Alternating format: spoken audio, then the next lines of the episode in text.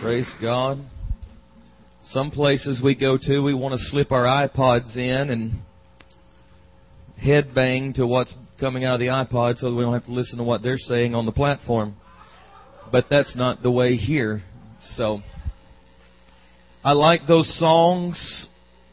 If there's one thing that I absolutely am convinced of, I am convinced when I read my Bible, I am convinced of a, of a full redemption.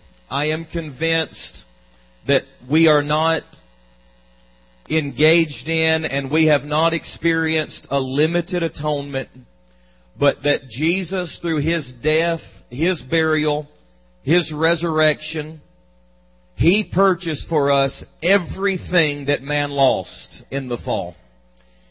Limited atonement is defined a number of different ways, but one of the things that limited atonement teaches, and there are churches all over this area that teaches limited atonement.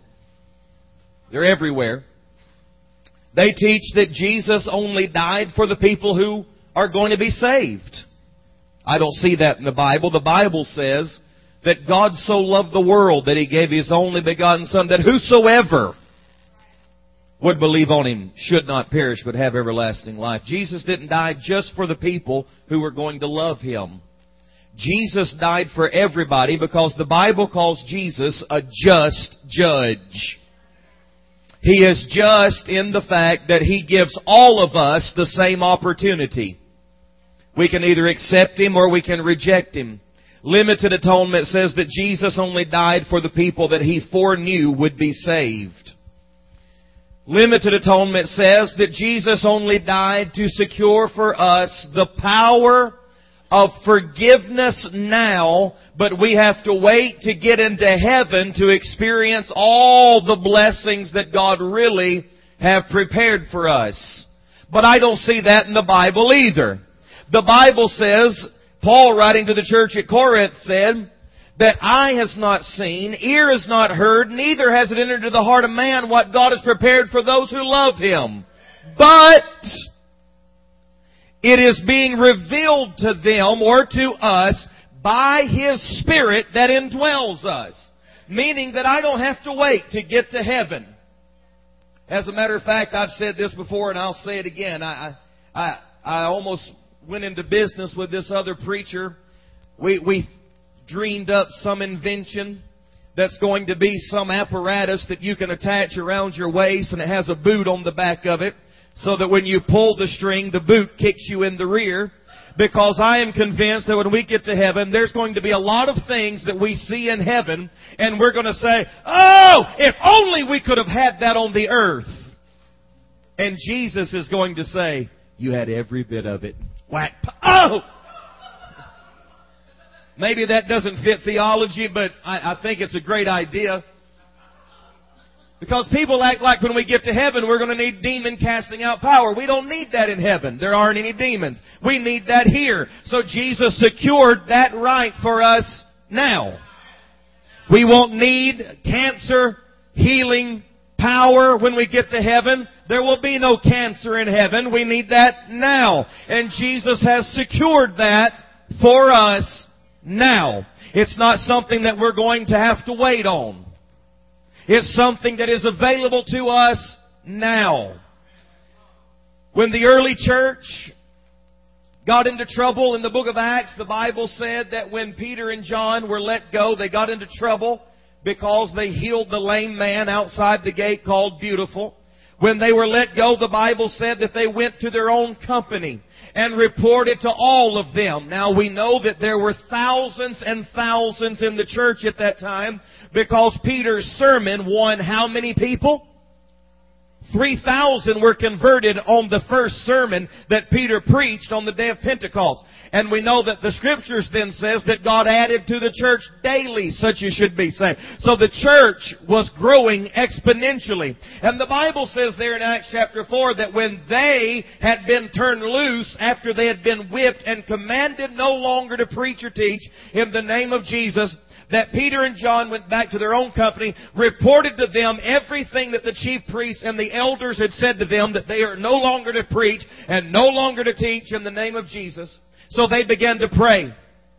And they lifted up their voice, the Bible says, to God with one accord and said, Lord, Thou art God that's made the heavens and the earth and the sea and all that in them is, who by the mouth of your holy servant David said, Why did the heathen rage and the people imagine vain things? The kings of the rulers rose up and the, and the rulers set themselves against the Lord, even against your anointed son Jesus to do whatsoever thy hand and counsel determined before to be done. But now, Lord, behold their threatenings and grant unto thy servants that with all boldness they may speak thy word by stretching forth thine hand to heal and that signs and wonders may be done by the name of your holy child Jesus. And as they had finished praying, the place where they were assembled together was shaken by the power of the Holy Ghost. And they were all filled with the Holy Ghost and began to speak the Word of God with boldness. Something happened when they prayed the Word of God. Something happened in Acts 4 when they began to remind the Lord of Psalm chapter 2. The heathen are raging. The people are plotting vain imaginations. But shake the kingdoms of the earth through the prayer of the church and let such earthquakes happen in the assembly of the saints that we are again filled with a fresh baptism of the Holy Ghost that shakes rulers and kings and shakes sickness and disease off the bodies of those who are afflicted. It's not a limited atonement. Jesus paid for everything. It should not be when we see Jesus in the air that we go, oh, that's what he looked like. If you'll take your Bible when you get home tonight and read through John's epistle in 1 John, the entire epistle, time and time and time and time and time again, John says, if they don't love, it's because they have not seen God. If they do not do this, it's because they have not seen God. If they do not walk in righteousness, it's because they have not seen God. If they do not do this, it's because they have not seen. John's entire epistle alludes to the fact that every one of us who names the name of Jesus ought to constantly be seeing God. You got to see Him. John says, if you don't see him, you won't walk in righteousness. If you don't see him, you won't hate sin. If you don't see him, you won't quit sin. If you don't see him, come on now, you won't love your brother. If you don't see him, you won't have confidence toward God. You have to see him. And it literally means exactly what it sounds like. John says, you have to see him. You have to get to such a place in your devotion to God that it's not just an experience, that it's not just an encounter, but you have had a face to face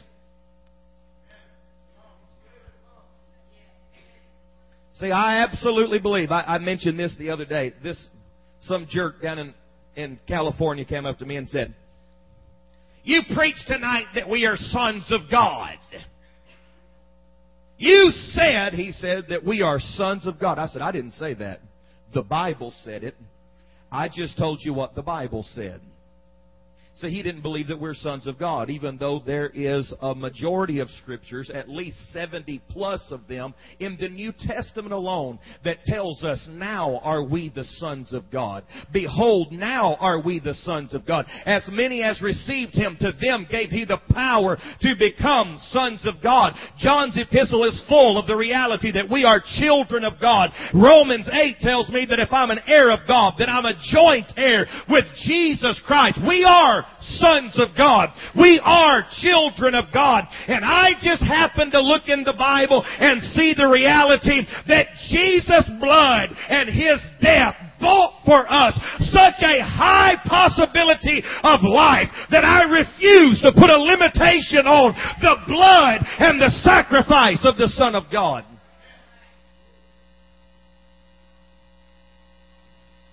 Paul writing about an offering must have got confused in Philippians chapter 4 because when he got to the end of saying, I know how to be abased, I know how to abound, I know how to suffer, I know how to be in lack, I know how to enjoy the blessings, but one thing I have found, I can do all things through Christ who strengthens me. He realized the power of the redemptive work of Jesus upon the cross to the point that it transcends and supersedes anything that our mind, our will, and our emotion tells us is a lack or a, or a deficit in what Jesus has done for us. I know you're not shouting tonight, but it's true anyway. Jesus paid the ultimate price. One man one of the church fathers said it this way. The Son of God became man so that men could become the sons of God.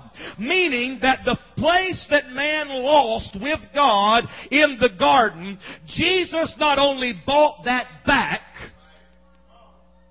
he not only bought that back, but the Bible says in the book of Hebrews that we are now in a new covenant that is based upon even better promises. So not only did he buy back for us on the cross what Adam and Eve lost and forfeited in the garden, but Jesus came to pay that penalty and then so much more so that we as the sons of God could come into a place of sonship and such deliverance that there would be no limitation in our spirits as it pertains to our relationship with God.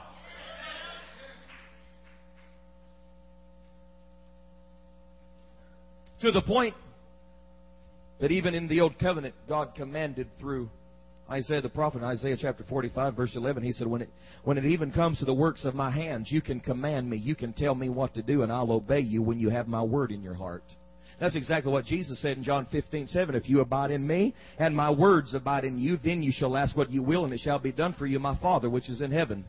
Up until this time, oh, you don't like that one? Okay, let's try this one. Jesus said, up until this time, you've asked me nothing. But now I command you to ask anything or make a demand on anything in my name, and my Father will do it for you that, that your joy may be filled. As a matter of fact, in the Greek New Testament, for those of you that love the Greek New Testament, the Greek New Testament actually says words along this line. I demand you to command me at once.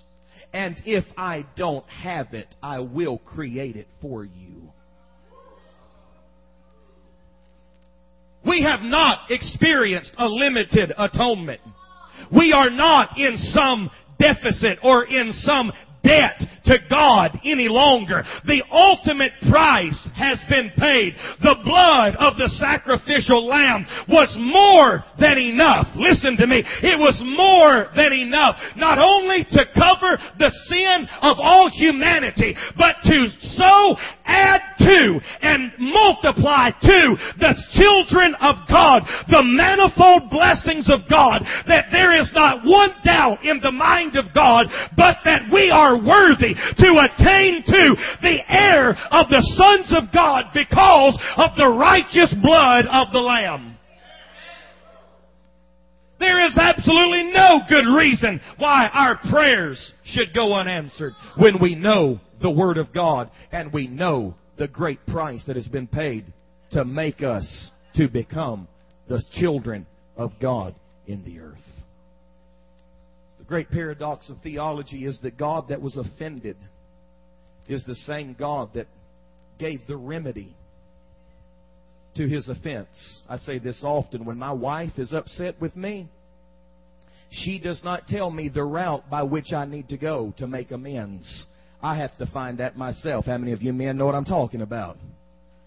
Yes, you don't just go, now the way you go and get back on my good side, that's a few and far between. There are times when I really do something that I shouldn't have done that I have to find out what's it going to take to get me back over there. The God who was offended, the Bible says in the Old Covenant that God was angry at sin every day. And that God that was offended at sin said, I will remedy the problem myself. I will give the answer to my own offense. And then the Bible says in the book of Romans, chapter 8, again, toward the end of Romans 8, he said, If God freely gave us his Son, if he freely gave up his own Son, who was the righteous Son of God, shall he not also freely give us all things? If he gave us his son, the most precious possession that the Father had, it wasn't angels, it wasn't planets, it wasn't universes, it was his son. If He gave us Him, Why would he hold anything else back, is what Paul is saying. If he freely gave, he didn't just give half of Jesus, he didn't just give a little bit, a portion of Jesus. The Bible said, as a matter of fact in Hebrews, the Bible says that Jesus gave himself an offering. He gave himself an offering. It, didn't, it doesn't say he gave an offering. It says he gave himself. Here's the offering. Everything. He laid aside his eternal weight in glory, took on the fashion of men, because Romans 8 says, There is therefore now no condemnation. You, you don't get that if you get some of these funny versions. You, you don't know that. There is therefore now no condemnation to those that are in Jesus Christ, who walk not after the flesh, but after the Spirit. For the law of the Spirit of life in Christ Jesus made us free from the law of sin and death. For what the law could not do, in that it was weak through the flesh, God did by sending His own Son in the likeness of sinful flesh, and for sin condemned sin in the flesh. Why did Jesus come? He gave Himself for our sins, the Scripture says. That's why Jesus came. He didn't just give half of himself, he gave the entire thing. Spirit, soul, and body was given as a sacrifice so that we could be redeemed, spirit, soul, and body. Oh, hallelujah. He carried every every sickness of the spirit. He carried every sickness and disease of the soul. And he carried every sickness and disease and infirmity of the flesh. He gave himself spirit, soul, and body so that when Paul was writing to the church at Thessalonica, he said that the God of peace shall sanctify you, spirit, soul, and body. Because Jesus paid that ultimate price, spirit, soul, and body, he can set you apart, spirit, soul, and body, and make you fully redeemed redeemed unto God to become in the earth what the earth has never known before. Woo! Glory to God. I can quit right now and say, I'm glad I came to church tonight. I don't buy into this thing that Jesus barely bought us. I don't buy into this idea that we're just poor little worms down here on the earth trying to make it through and just waiting on the clouds to split so Jesus can get us out of here. Hallelujah. Look over here, John chapter 4.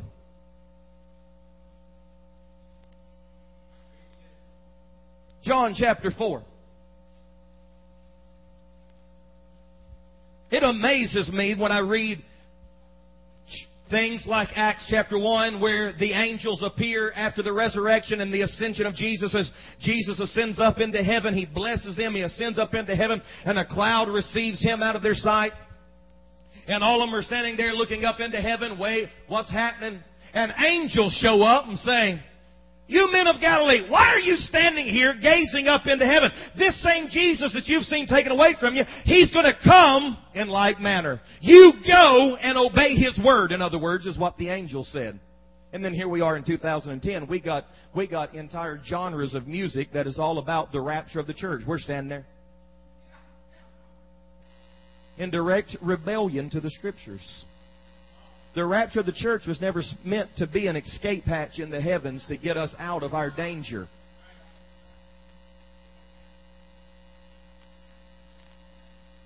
The rapture of the church is not supposed to be the, the escape hatch that pops open in the clouds just before we get in trouble so that we can get out of here. Hallelujah! These moronic teachers that are telling us, oh yeah, everybody in all these other countries are being persecuted, but it'll never come to America. You know why? Because America, God loves America. Oh, God don't love Iraq, and God doesn't love Iran, and God doesn't. Oh no, it's coming. It's coming. It's coming to America. We are on a slippery slope right now. Headlong into it.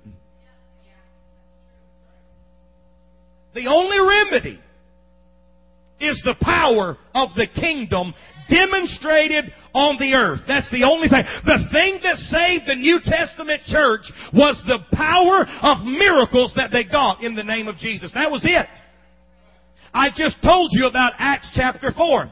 They said if you preach or teach anymore in the name of Jesus, you're going to die. They got into prayer and said, Hey Jesus, that stuff that got us in trouble, we need some more of that. Because they realized if we ever start, if we ever stop getting miracles, they're going to kill us. The miracles were the only thing that kept them alive. The miracle was the only thing in the Sanhedrin court that told them it might be God that we're fighting against because no man can do these miracles except God's with them. Miracles is what kept them alive. Miracles is what caused the early church to grow. Miracles and the power of the kingdom of God is what sustained the early church. The thing that will sustain the latter day church is no less than the power of the resurrected Christ flowing through a kingdom people who have submitted themselves fully unto the King of the kingdom. No, the rapture of the church was never meant to be an escape hatch. Get me out of here. I know people right now, they say things like, well, I hope that Perry Stone's right because I've maxed out all my credit cards. Maybe Jesus will come back before I have to pay them. I question the salvation of people like that. Have you really experienced the new birth? The power of the new birth? Because we've, we've bought a lie in the American church. We say salvation is us giving Jesus our heart. That's a lie. Salvation is God being able to give us His heart. Oh, it'd do us well to read First, Second Corinthians chapter 5 that says, because He gave Himself for us, we ought to live every day of our life giving ourselves to Him. First John's epistle, First John 3.16. If we've seen that he has laid down His life for the brethren. We ought to lay our lives down for the brethren. No, the rapture of the church is not an escape hatch in the heavens to get us out of our trouble. The power of the kingdom is the escape by which the church of the living God can flow in such dynamic power upon the earth that thy kingdom come, the will be done in earth as it is in heaven. We impose the kingdom of God. We preach the gospel of the kingdom kingdom. We impose the power of the kingdom and we raise up sons and daughters to go preach the gospel of the kingdom, to impose the power of the kingdom and to raise up sons and daughters in the kingdom which will be sent out to preach the gospel of the kingdom and impose the power of the kingdom and raise up sons and daughters in the kingdom. It's all about the kingdom power. Look what Jesus says to the woman here, John chapter 4, the woman at the well. Verse 21. Jesus said to her, Woman, believe me, the hour comes when you'll neither in this mountain nor yet at Jerusalem worship the Father. You don't know what you worship. We know what we worship. Verse 22, for salvation is of the Jews. Look at verse 23. But the hour comes and now is when the true worshipper shall worship the Father in spirit and in truth. For the Father seeketh such to worship Him. God is a spirit, and they that worship him must worship him in spirit and in truth. Look at verse 23. But the hour comes and now is. How can it be both? If the hour is coming, how can it be now? Can I tell you that there are at least two different types of people in the church? And can I tell you that in the church we have this uncanny ability to look so far into the future that we miss what is available to us right now. Can I tell you that by looking so much to the coming of the Lord, we're missing a harvest that is available to us right now? By looking out in the distance, by looking out so far, we miss the thing that is right here upon us. Jesus said the hour is coming, and it now is. There are people in the church that all they talk about is what's coming. Well, revival's coming. You know what? I don't believe revival's coming. I believe revival is here. Just because you don't walk in it doesn't mean it's not here.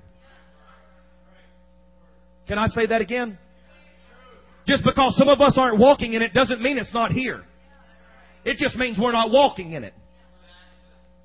There's something happening. There is something on the ground right now in the realm of the Spirit that I've never sensed before. There is a, there is a release of the presence of God unlike anything I've ever known in my 15 years in the ministry. But I'll tell you right now, there are people in the middle of it that are saying, Oh, I'll be glad when revival starts. What that means is this. It doesn't look like I want it to look, so it can't be it. It doesn't sound like I think it ought to sound, so this possibly cannot be it.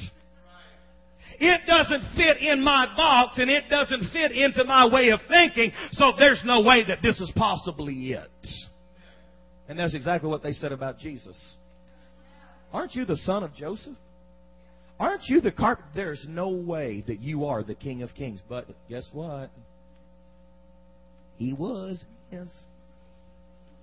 There's no way, with everything that's going on in the world, there's no way that there's revival on. No, no, no, no. That's the wrong way to think. The right way to think is because all those things are going on in the world, it's, it's signs that the revival is here. Because where sin does abound, my grace shall much more abound. We don't look at the world. I am so tired of Christians being led by nightly news and newspapers instead of the Word of God. We go to churches all over this country and they get up and they'll say, we know we're in the last days. Did you see what happened on the news last night? Oh, we're in the last. No, no, no. You know what? I have the Bible that told me I was in the last days. I didn't need. I don't care if it's Fox, if it's MSNBC, if it's CNN or any other. you know what? When you when you allow that medium to be the only thought process that passes between your ears, you are in trouble. You are in bondage. That's right. Anytime you allow somebody else to do the thinking for you, you have lost the power and the ability that you have as a son of God to impose the power of the kingdom in that area. Well, I hope you get that one. Because as long as all we do is veg out in front of the TV and allow that thing to lull us into some stupor, we are only going to be as good as that thing tells us we are. And we are going to be reserved to the doom and the damnation that that thing tells me that I'm, I'm imminently going toward. But when I look into the Word of God and I see that I can invoke power from a world that this world does not even know of, that Hebrews 6 says we can taste of powers of the worlds to come, when I get into that book and I ascend into a higher realm of understanding and revelation and begin to call that reality into this world, then I can impose the kingdom and change a structure that is upon a temporary planet. But if all I'm doing is waiting on something else, well, you know, something's coming, something's coming. Listen, I, let, let me tell you something. Something else is coming. Something better is out there. But I'm not going to look so far beyond what's available to me right now that I miss it by looking for something better. There is something right now available to the people of God that has never been available to us before. And you better catch what I'm about to say. The Bible said that we go from faith to faith and we are changed from glory to glory as of by the Spirit of God. In other words, if you do not get this level of faith, you do not qualify for this level of faith. If you do not know how to walk in this level of glory, you will never get to this level of glory. This level of faith has to be laid in your life so that you can get to the next level of faith. There's no line jumpers in this realm. Uh, there's no line jumpers in this realm. There's no line breakers. God is just. He got His eye on us. He knows you, you're not going to jump ahead. If you don't qualify, you ain't going. You can't pay him off and you can't wish and hope it enough. You have to work. You have to lay the foundation of faith on this level in order to get to this level. Once you've lived there, then you qualify from faith to faith. Once you've lived there, then you qualify from faith to faith. The same with the glory of God. When you walk in a level of the glory of God for so long, then you will qualify for another level of glory. That's why the Bible said in the book of Jeremiah, if you can't outrun the foot soldier, how are you going to outrun or contend with the king's horse? If you can't outrun a two-legged man, how are you going to outrun the fastest horse in the kingdom? When are we going to come to this idea that if we can't get power over a headache, why do we think we are going to raise the dead? I don't understand that. I don't understand how we get this idea that we are one day going to wake up as such spiritual giants and what the Bible commands us to do is grow up. What we want to do is wake up and all of a sudden be there. But that's not the way it works. You grow in the things of God. We advance in the kingdom of God. We take ground in the kingdom of God. You don't just wake up one day and go, whoa, I got the anointing to raise the dead. No, you have to start out with some other stuff and work your way up because you go from faith to faith and from glory to glory. This level of faith will produce in me a level of glory. Once I've walked in that level of glory, it will produce in me an extra level of faith. Meaning this, that once I've walked in this glory, then I realize, whoo, look at what's available to me at this level of glory. And then something begins to bubble on the inside of you. It's faith. And you begin to say, oh, if this is available to me on this level, what is available to me if I keep pursuing and I get advanced to another level? And that faith begins to operate in your life, and the next thing you know, whoop, you got pro- projected into a brand new level of glory, and you begin to think, oh, I never thought any of this would be possible. I didn't know this would be possible, but oh, thank God for what's in this level of glory. And then you begin to think, well, if this is possible in this level of glory, what could be possible if I keep pursuing this thing and I keep allowing God, like John the Baptist, I must decrease so that He can increase as I keep going into this thing and I keep giving myself to this thing, what could be available to me? Let me close by saying this. I didn't do this verse justice, but anyway, I'm closing. We did the youth conference in Maui in March. One of the things that Mandy and I talk about all the time. It's one of our missions. It's just what we're doing because the Lord's the, the Lord's dealing with Mandy and I about some very specific things in our ministry. And I say this often. Mandy and I are on a quest. We're in a search for a generation that's not trying to see how worldly they can live and still make it into heaven, but how heavenly we can be and still live on the earth. Enoch walked with God and was not, for God translated him that he should not see death. It means that Enoch walked with God. Could you imagine God and Enoch walking down the road? Because when the Bible said that Enoch walked with God, it means Enoch walked with God. Because God's real. He exists. Could you imagine Enoch and God won't walk together? And Enoch, if you'd had a watch, you'd look at it and say, I need to get back home. I, you know, I, you know, Lord, I, I better I better take off. Could you imagine God looking at Enoch saying, hey, You're closer to my house than you are yours. Why don't you just come on with me?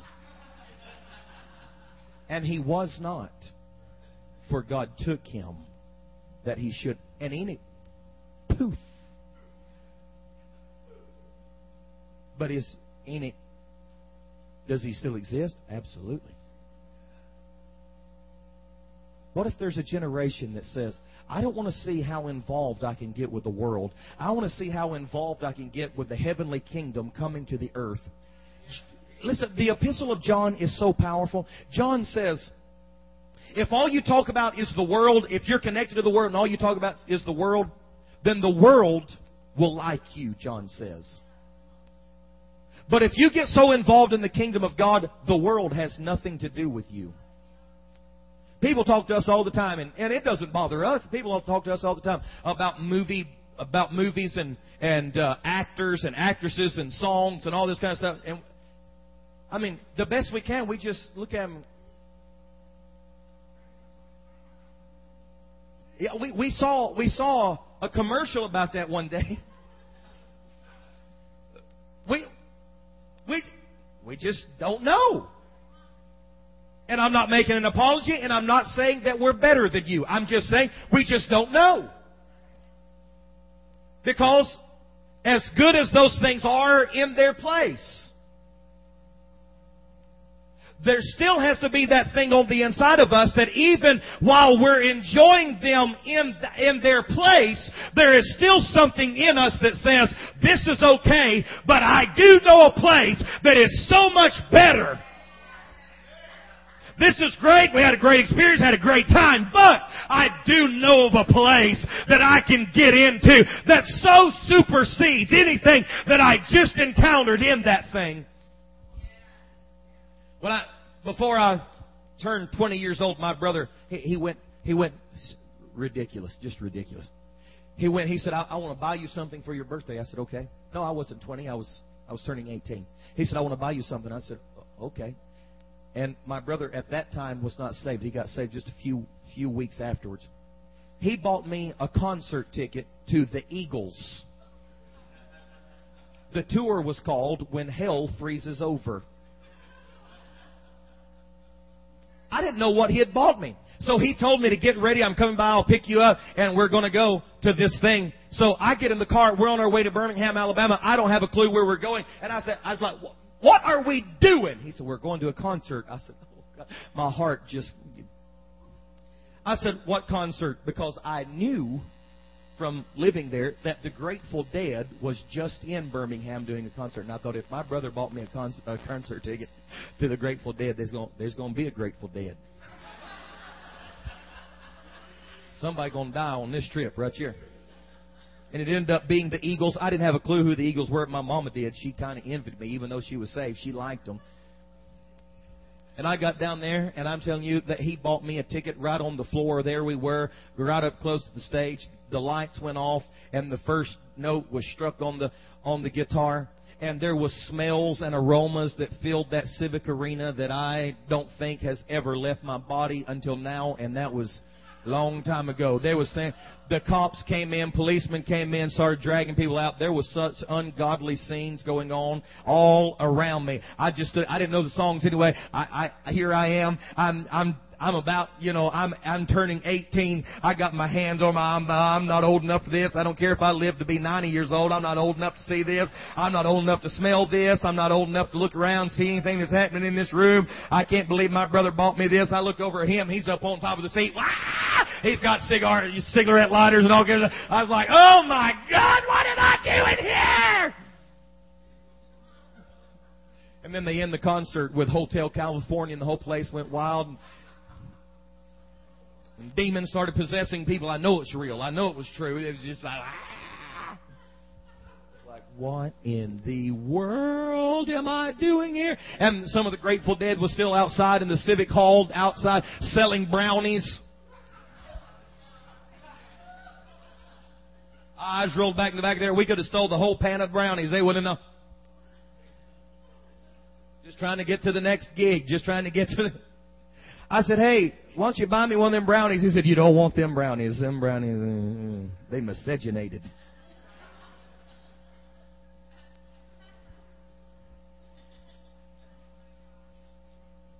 We are in this world. Here's what happened. We are in this world. We are not of this world. We are here to impose a higher kingdom.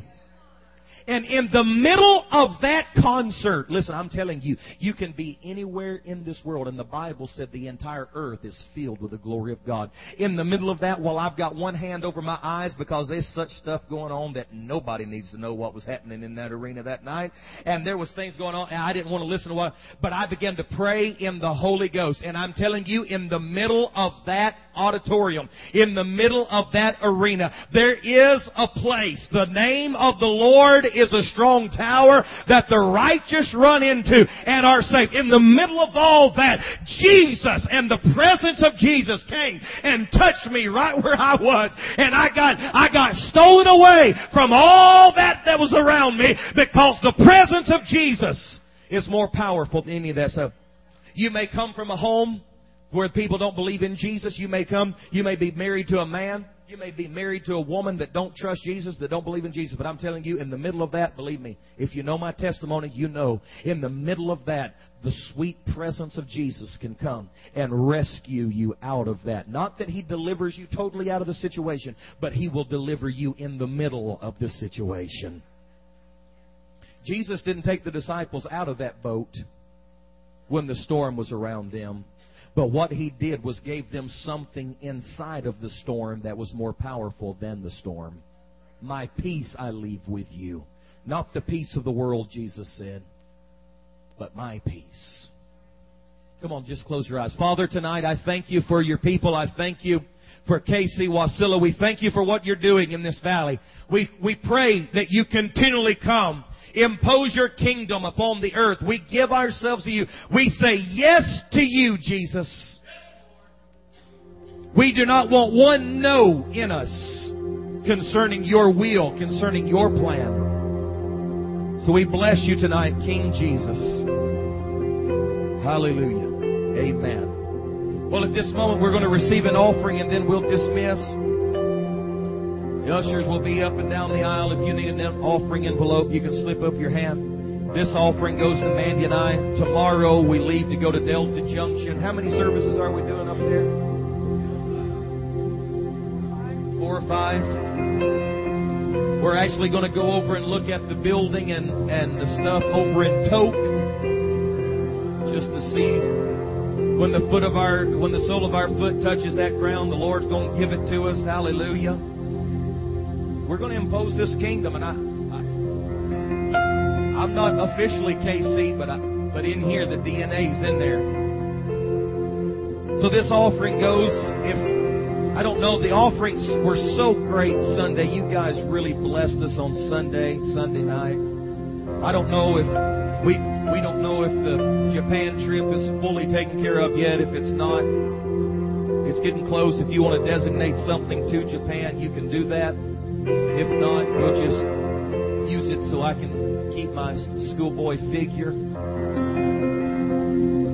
Preacher got to eat. Listen, preacher got to eat. That's all there is to it. Ever since that rooster crowed and told on Peter, preacher's been eating chicken ever since to show him. Especially on Kauai, right? If you need an envelope, you can raise your hand. We'll pray and bless it. Did you just get it? Come on with us, Pastor Kerry. Come on with us.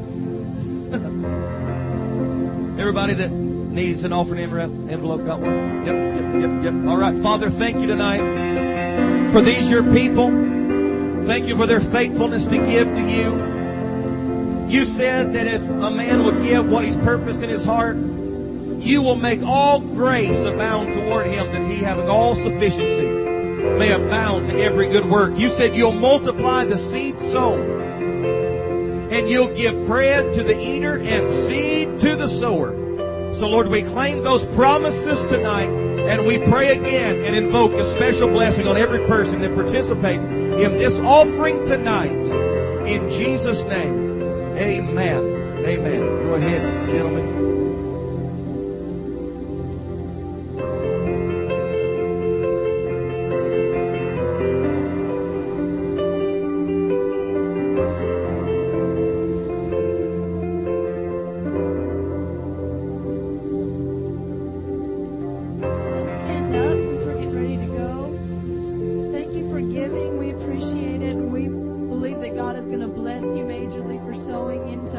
Ministry and your generosity. So thank you.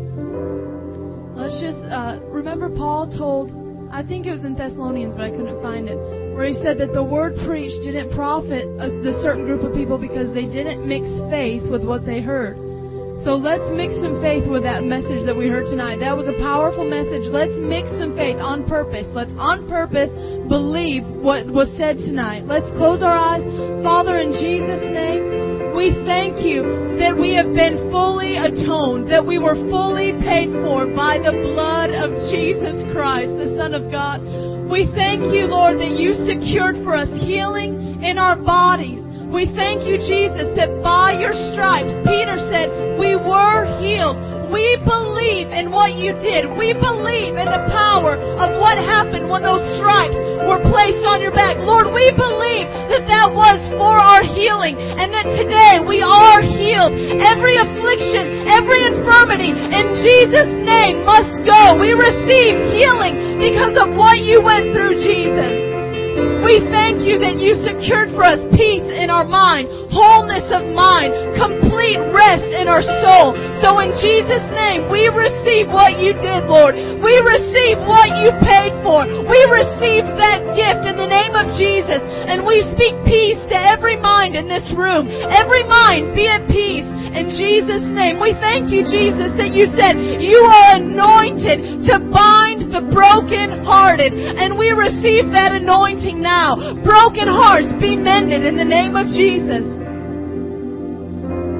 Come on, I just believe if you mix faith with what's happening right now, if you mix faith and you, if you just believe on what Jesus did, whatever you need right now can be fixed.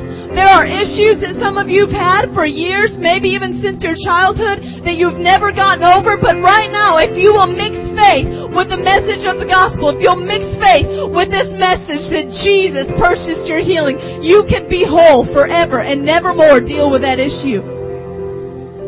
Jesus, we believe on what you did. We believe that there is no condemnation to those who are in Christ Jesus, who walk not after the flesh, but after the Spirit. Jesus, we receive the gift of righteousness and abundance of grace. We thank you that we are righteous in your sight. We thank you that you provide everything that we have need for. Lord, we believe on what you did in this room. We have faith in your blood, Jesus, that it is more than enough to make us everything we need to be in the earth. Now let's just raise our hands and give thanks. Oh, we thank you, Jesus. Come on, out of your mouth, just bless the Lord. We thank you, Jesus. Thank you, Jesus. Thank you, Jesus. Thank you, Jesus, for what you did. Thank you that you did it completely. Thank you that you didn't leave anything out. Thank you, Jesus, that you remedied every problem we would ever face. Thank you, Jesus, for what you did. It is good enough for us. It's good enough for us, Jesus. We believe that what you did fixes us completely and makes us completely new. If you're in this room and you feel conviction over sin in your life, or your just heart doesn't feel assured in His presence, you feel uncomfortable, you feel like you've done something wrong, you feel guilt, I, right now you can be right with the Lord. There is nothing better than a clean conscience. The Hebrew writer said that Jesus' blood sprinkles our heart from an evil conscience. And that is the greatest gift that there is to be able to lay down at night and have a clean conscience. In the presence of God, when you're right here, you don't feel uncomfortable. You know that this is where you belong because your conscience is clean. So right now, I'm just going to open my eyes. Is there anyone in here that you can't say that? You can't say that you have a clean conscience before the Lord. I just want you to lift your hand up right now and we're going to pray. I'm looking around. Is there anyone? Okay, I see that hand. Anyone else? You want your conscience, your heart to be clean tonight. All right, well, we're going to pray. Why don't you just come on up? Come on, stretch your hands out toward our brother here.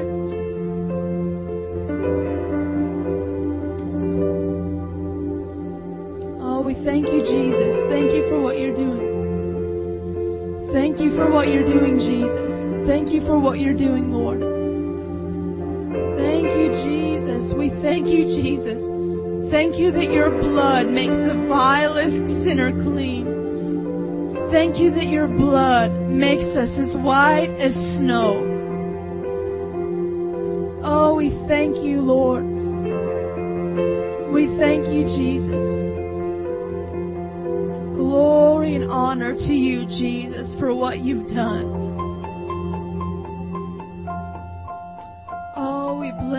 Jesus. Come on, just worship Him just for another moment. Just thank the Lord. If you need anything, if you need healing, just receive it in your body. He already paid for it.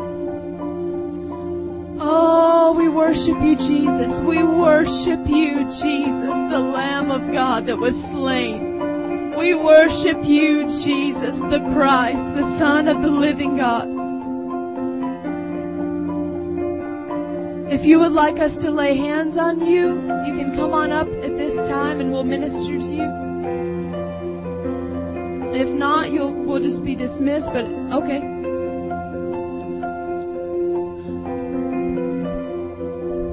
Those of you who have to slip out, um, we just uh, pray the Lord would bless you and keep you, cause His face to shine upon you, and we'll see you on Sunday. Amen. Be released.